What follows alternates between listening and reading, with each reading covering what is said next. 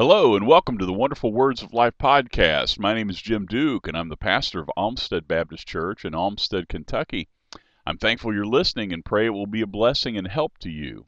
Our subject for today is this phrase that we find in the scripture three times, all in all. It's relative to God and that God is all in all.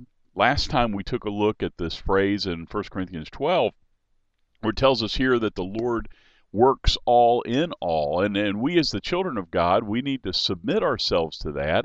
That needs to be a great desire of our heart and our life, is that the Lord would work in us and we'd not be found grieving the Spirit of God or quenching the Spirit of the Lord, but to realize that the gifts that He gives us is His blessing unto us, and we need to yield to Him working in us. All in all is an interesting phrase. He's working all or everything in all, and we need to be the subject, that second all, that He's working in. And we do not want to be found outside of that. This time we want to take a look in 1 Corinthians chapter 15, 1 Corinthians 15, verse 28. Whereas the scripture says, and when all things shall be subdued unto Him, then shall the Son also Himself be subject unto Him that put all things under Him, that God may be all in all. So the second occurrence of this phrase, all in all, a title that I put with this thought is, in the end, or rather eternity, God will be all in all. In 1 Corinthians 15, let's back up to verse number 12, and let's see here this first subject relative to this. And of course, the 1 Corinthians 15 is that wonderful hallmark passage that we see the summation, the summarizing of the gospel of the Lord Jesus Christ, His death, burial, and resurrection, and the importance of the resurrection.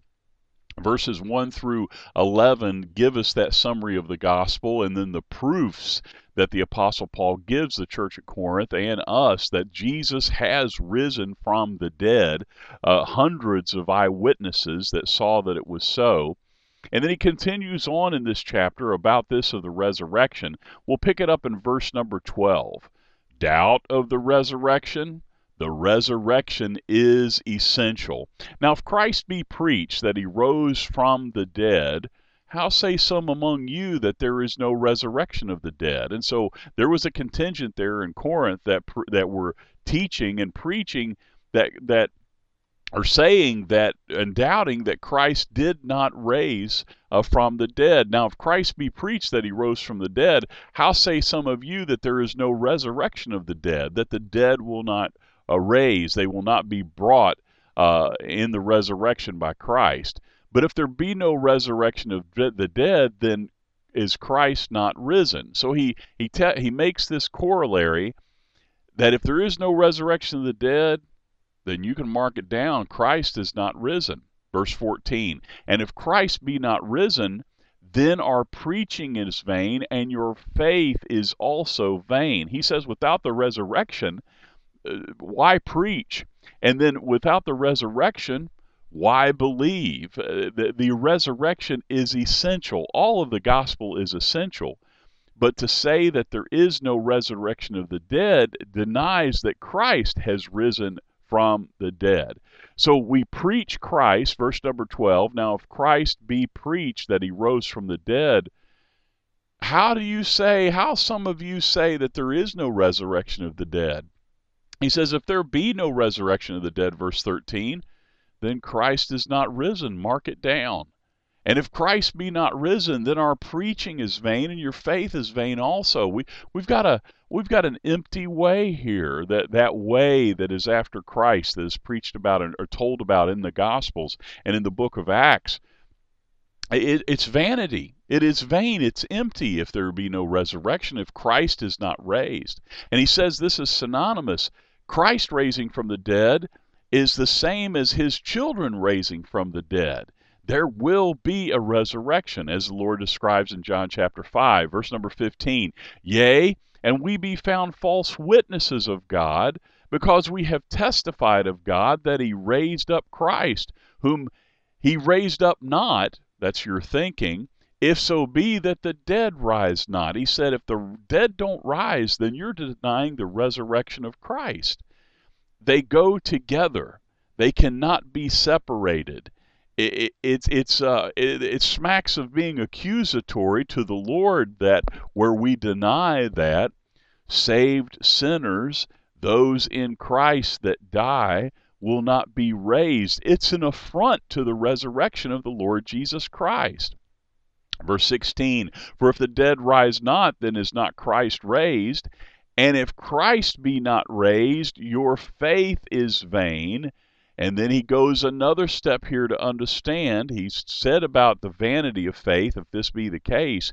And then he says, ye are yet in your sins. It was essential that Christ give himself on Calvary, that he die in that sacrificial way, the shedding of his blood, and that he be buried and lay there in the heart of the earth for 3 days and 3 nights, his body, and that he raised from the dead. And he says, if that's not the case, our faith in him is empty, it's vain. Ye are yet in your sins. So our sins still hang over us if Christ is not risen. Our sins still hang over us if the dead are not raised to life in a time to come. Verse 18, then they also which are fallen asleep in Christ are perished. Those that have died testifying of Christ Jesus as their Savior, trusting in the gospel of the Lord Jesus Christ and his salvation of him, he says, if Christ is not raised, then they're perished. They're gone. It's over for them. There's no hope or help for them in the life to come. And if in this life only, so he makes another statement here, if in this life only we have hope in Christ, which I need to mark this, and we need to mark this and note this. We do have hope in Christ. Our hope is in God always, and it's our hope is in him because of his promises, his unchangeableness, and he is the giver of life. If in this life only we have hope in Christ, we are of all men most miserable. He says, the hope of the resurrection, the hope of eternity and the life to come is our great hope in our Lord. If all about living in Christ and being saved is just for this time in this life, the apostle note it down under the inspiration of God. He declares, God tells us we are of all men most miserable. It's a miserable state if this is the only life that is there. So doubt the resurrection. Understand the resurrection is essential. Then we come to this next portion, and starting in 1 Corinthians 15:20, where he goes on, doubt the resurrection. The resurrection is so for Christ Jesus and for us. It is true. The resurrection is true about Christ, and it is true regarding the children of God. Verse 20, but now is Christ risen from the dead, and become the first fruits of them that slept. And understand this reference to sleep is talking about physical death. It's like the Lord Jesus was dealing with the apostles and ultimately dealing with Lazarus and his sisters and the people there in Bethany and so on. As the Lord is always doing, he's always working on all at the same time. Word came that Lazarus is sick. The Lord Jesus tarries in that place where they are on the other side of Jordan, it seems. And then the word comes that Lazarus, Jesus says, let's get up and let's go to Lazarus that I might wake him out of sleep. And so, see, the Lord knows something. Word came that he was sick, and then the Lord tarried. And then the Lord says days later, let's load up and go over to Lazarus that I might wake him out of sleep. The apostles say, well, we know he's been sick, and if he's taking a nap and sleeping, resting to get over his illness, he's doing good.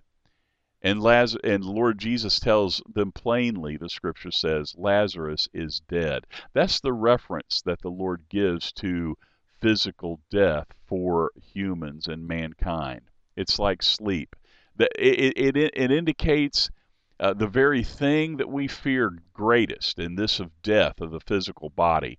It's just natural. It's normal. We should fear death. Death is too, in and of itself, and natural man should fear death. You should fear dying, because it is permanent. It is eternal. And it brings the question to you about, are you ready to die? Are you ready for this body to give up the ghost, for the spirit, the soul, to return unto God who gave it, and it be dealt with according to the salvation or not that one has here in this life? Are you ready for death? Death is to be feared, but in Christ, it is as if it's sleep. That's the reference. So the apostle writes in verse 20, "But now is Christ risen from the dead." Mark it down, it's fact. "And become the firstfruits of them that slept. He is the first one planted and brought back from the dead. He is the first one buried and brought back from the dead." That is Christ. He's the first fruits. "For since by man came death," speaking of Adam, "and by man came also the resurrection of the dead," speaking of Christ. Here's the clarity, verse 22, "For as in Adam all die, even so in Christ shall all be made alive. But every man in his own order, Christ the first fruits, afterward they that are Christ at his coming, and then, if you will, the damned, the unrepentant, and the unbelieving, they will be raised also." There in the book of the Revelation, chapter 19, for their judgment at the white throne judgment of Jesus Christ. And so we see here, we saw first, doubt the resurrection. The resurrection is essential. And then in this passage, verses 20 through 23, doubt the resurrection. The resurrection is so, it is true for Christ Jesus and also for us. He went first. He will bring us with him. And then in here and next in this passage, we're getting to now our text verse, and this about God being all in all. We want to see what's wrapped around this verse and this thought of God being all in all. The resurrection brings us to the end, which is really the eternal beginning, and that's speaking about relative to us. The resurrection brings us to the end, which is really the eternal beginning for the saved. And it is the eternal beginning also for the damned. But the subject here is those in Christ. Verse 24 of 1 Corinthians 15. The scripture says, "Then cometh the end." Okay? Now when it's speaking about the end, it's speaking about relative to this life. It's speaking about to these things of the world. The existence that we've known for nearly 6,000 years since the Lord created Adam upon the earth. Yes, the earth is about 6,000 years old. Not millions, not billions, not tens of thousands, not 100,000s or tens of thousands or even 10,000. It's around 6,000 years old, and we get that timing straight from the Scripture and the genealogies that the Lord gives. The Scripture says in verse 24, "Then cometh the end, when he shall have delivered up the kingdom to God." That is Christ, Jesus. "He shall deliver up the kingdom to God, even the Father, when he shall have put down all rule and all authority and power." We see total submission to him, as we saw and preached in our message about submission and subjection to the Lord.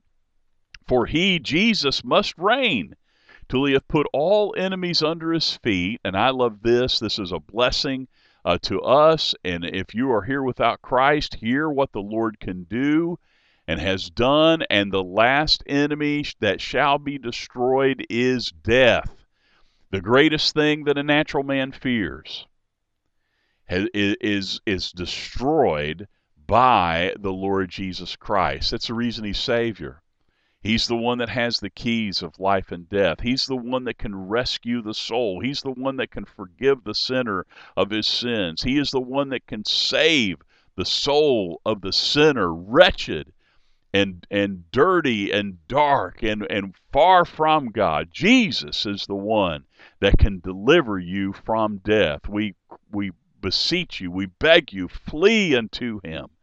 He is the Savior that you need. Repent of your sins and believe and trust in Him and His death, burial, and resurrection for the salvation of your soul. The last enemy that shall be destroyed, and all of this rule being put down, the authority, the power on the earth of men, the ability and the power of that of the fallen angels, all being brought subject unto Jesus Christ, even that of death. His last enemy will be destroyed, death.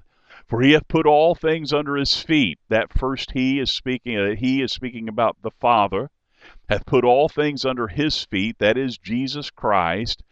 But when He saith all things are putting under Him, the Father, when the Father saith all things are put under Christ, it is manifested that Christ is accepted, which did put all things under Him. And so Christ is accepted of the Father because of what He fulfilled and what the Father sent Him to do. And He will have dominion over all. Verse 28, our text, listen. And when all things shall be subdued unto Him, then shall the Son also be subject unto Him that put all things under Him. We saw that in a previous message of submission, subjection. And so the Son is going to, when all things are subdued under the Son, then shall the Son also Himself be subject unto Him, the Father, God Almighty, that put all things under the Son, that God may be all in all. Now let's stay right there and think about that. The creation, the kingdom, is all going to be given by the Son back to the Father, and the Son is going to become subject, and in that showing subjection as a man. He is the God-man, but He became a man for us. And He shall be subject unto the Father that put all things under Him, listen, that God may be all in all. In our previous message, we dealt with this all in all. Think about that, that God may be all in all. So that God may be everything in everything or everyone. Unity. We cannot imagine the unity that lays ahead for us in God Almighty that is awaiting the children of God in our Lord when the Lord Jesus fulfills these things, even bringing this last enemy of death to destruction and to an end, that God may be all in all. Listen. I tell you what, we grapple with trying to understand it and trying to explain it. That God may be everything in everyone and everything. You think about the new heaven and the new earth. Is there sin there? Is there any hint of death there? Is there any former thing that is remembered there? Is there anything but life there, and blessing and peace? All the attributes of God, all the perfectness and glory and righteousness of God in that eternal day, in that new heaven and that new earth, in that new Jerusalem where that temple is there, that the people of God, that Jesus is, and all the things that the Lord does, and He's described some to us that we just find so difficult to truly comprehend. God will be in all of it, and He'll be everything in everyone and everything. His holiness, His righteousness, His grandeur. And understand, the children of God will not be spectators, but they will be those that enjoy this fullness of God being all in all of us. Listen, what's the definition of salvation? A definition of salvation that tells about what salvation is the Spirit of God living in us. And you know what? Every good thing that is worked in us by the Spirit of God is the blessing of God and the righteousness of God, that God may be all in all. And in that day, God will be in all. He will be in everything. It's His plan, His work, and His mercy and graciousness and love towards sinners like us, to shake us and take us and make us kings and priests unto Him. And the Son will subdue all things, and He'll be subject unto Him. He'll deliver it up unto the kingdom unto God, as it says in verse 24, even the Father, that God may be all in all. The Father will be there. The Holy Spirit is there. The Son is there, having become a man, and the children of God, the angels of God, we are all there, that God may be all in all. Oh, what a unified, glorious thing, that the Lord would be unified with such sinners as we are, but He will have changed us to where we can handle being there and enjoy His love and His mercy and His goodness towards us forever. We go on with this passage to take a look at this. We've looked at doubt the resurrection. The resurrection is essential. Doubt the resurrection. The resurrection is so for Jesus Christ and for us. And then thirdly here, doubt the resurrection. Well, why do we baptize? This can be a confusing passage for many. And the wording here is such that it can make it difficult for us to understand. But we need to understand about baptism. If we understand about baptism and what it represents, from the time that John the Baptist was baptizing, he was testifying of the gospel, right? You take the dead person, you bury them, as John baptized those that testified in repentance and faith in the Messiah, the deliverer, the Redeemer that he preached. And he put them under the water, and then he brought them up out of the water, testifying of the gospel that Jesus would fulfill and came to fulfill before he had done so. And so the baptism testifies about that burial because of death and that resurrection because of Christ. And so he says here, doubt the resurrection? Then why do we baptize? He said, why do we baptize? Let's read it. Verse 29, 1 Corinthians 15. Else what shall they do which are baptized for the dead? Or if you will, because they are dead. See, we are naturally dead. We are made alive in Christ with the Spirit of God within. The old body is still unsaved. But in this body, we do the first works by obeying the Lord in baptism. And so that this is not speaking about someone being baptized, being put under the water for some dead relative that they want to try to get from hell or purgatory over to heaven. It's speaking about nothing of that. It's speaking about, in this context of the resurrection. You doubt the resurrection? Well, then why do we baptize? Because the baptism speaks of resurrection. Else what shall they do which are baptized for the dead, or because they are dead, if the dead rise not at all? We put them under the water. If Christ is not raised, if the dead do not raise, then don't bring them out of the water.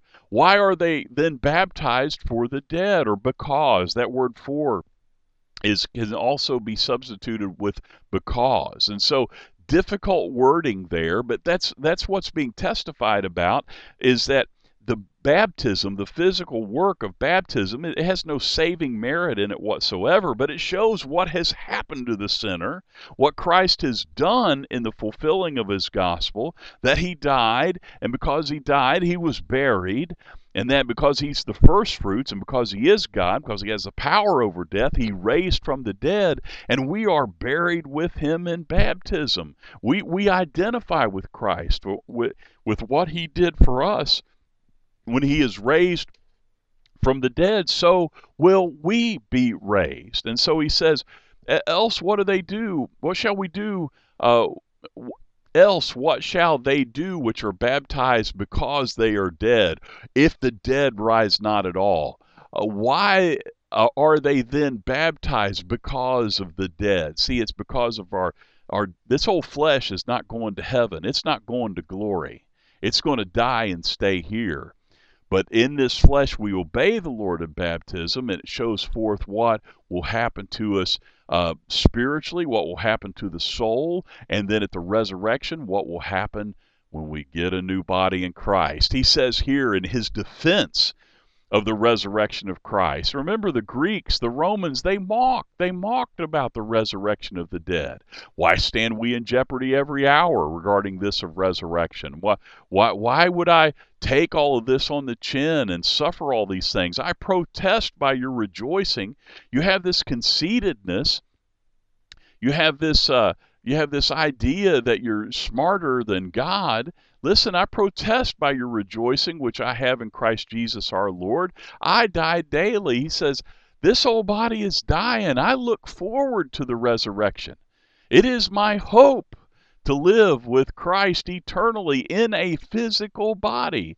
If after the man of men I have fought with beasts at Ephesus, and I don't think he's speaking there about physical lions and tigers and bears and such, but about those at Ephesus who would deny the resurrection of the dead and follow after the wicked thinking of the Roman and Greek gods of mythology. He said, if I fight with them, if I wrangle with them, if I stand in jeopardy every hour in this defense of this part of the gospel of Christ, what advantage me if the dead rise not?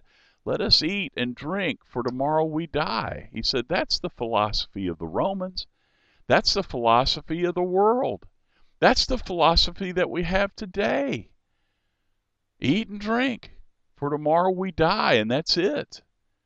He said, no, I preach Christ suffering, bleeding, dying, being buried, and risen again, and we have great hope in Christ of being raised with him, he being the first fruits as has been described. Listen to what he says here. Be not deceived, verse 33.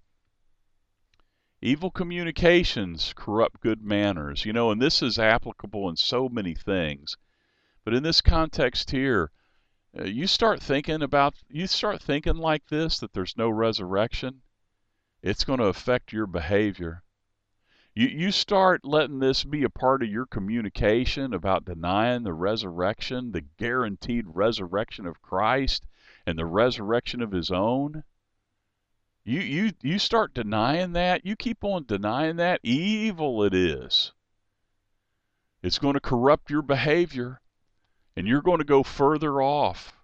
The gospel is a whole death, burial, and resurrection of the Lord Jesus Christ for the salvation of sinners, for the granting of eternal life unto sinners saved by our Lord. Doubt the resurrection? Then why do we baptize? Don't be deceived. The Lord gave us baptism. John the Baptist, sent by God, a man sent by God to baptize, and God told him how to baptize, not John inventing it on his own. And the Lord told John, put him under the water, and then raise them back out of the water, because my son will raise from the dead. And so he will bring his children with him in that resurrection of the righteous. He says, be not deceived. Evil communications corrupt good manners.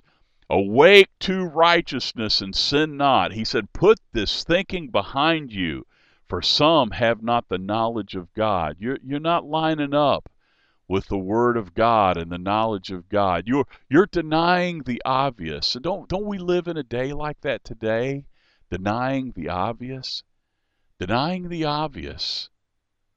It's terrible. And he's speaking not to the heathen here, but he's speaking to his church. He says, awake to righteousness and sin not, for some have not the knowledge of God. You don't know what you're talking about. You're not receiving what the Word of God has brought unto you in this foundational, this very simple, this very glorious thing of baptism and what it typifies and what it speaks to us about, of the resurrection of Christ and of the resurrection of his children. He says to this church, I speak this to your shame, and may we not be found in a shameful condition, denying the resurrection of our Lord. So we see here, God, that God may be all in all. In the end, or rather eternity, God will be all in all. Doubt the resurrection? The resurrection is essential to the gospel. Doubt the resurrection? The resurrection is so. It is true for Christ Jesus and for us.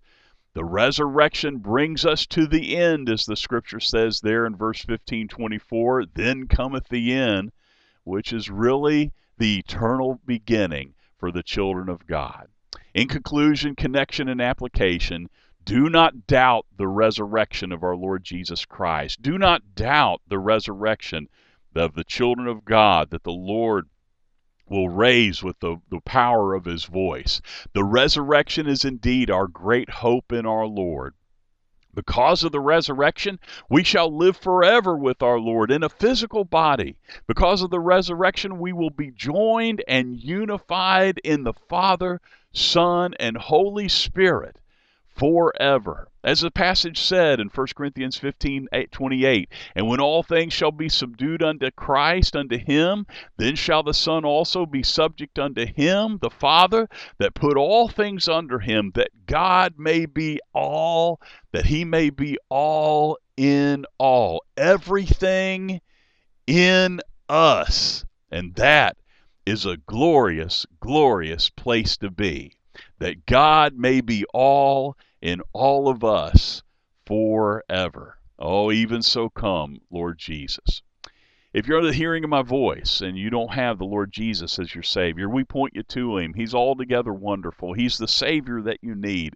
This world, your flesh, the thinking of your mind, the sin that maybe gives you so much pleasure, physical pleasure, and an emotional pleasure in this life, if you'll take a real look at it, it never lasts, does it? It always begs you to come back, and it always requires more payment, more going down into depravity, into wickedness, and the mire that sin is upon the human soul and the human existence. We point you to the Lord Jesus Christ. Repent of your sins before God and believe and trust in the Lord Jesus for the salvation of your soul. His death, his burial, and his resurrection for the salvation of your soul. Let's pray. Dear Father, we thank you for this word, and we thank you, Father, for the encouragement of it. And Lord, we praise your name for the resurrection of our Lord Jesus and what that means for us. And Father, for sinners that are hearing this message and hearing your good word, Father, we pray that you would open their eyes, open their hearts, open their ears to hear it and to receive it and to believe and trust in Christ Jesus for the salvation of their souls. Father, save them and work in them as you only can, we pray. Help, Father, that we would live for you, that we would remember, Lord, this great hope and expectation that we have that because of the resurrection, that you will be all in all of us for eternity. Your children, Father, indwelt by you and there with you, closely joined in a wonderful, wonderful place throughout eternity. Father, help us that we might testify of it unto others. And Lord, help us that we'd never forget it. Lord, that we would rightly divide your word of truth. And Lord, that our communication of such would be true and right. And Father, that our conversation, our manners, our way of life would not be corrupted by wicked thinking about the truth and a departure from the truth. Help us, we pray. We ask it all in Jesus' name and for his sake, and amen. If you would like to listen to other messages from God's Word, I want to take this opportunity to invite you to our church's website at olmstedbaptistchurch.org. That's OLMSTEAD baptistarchive.com. Where under the media tab, you'll find recordings of our local broadcasts for the many, many years. You may also visit our baptistarchive.com website.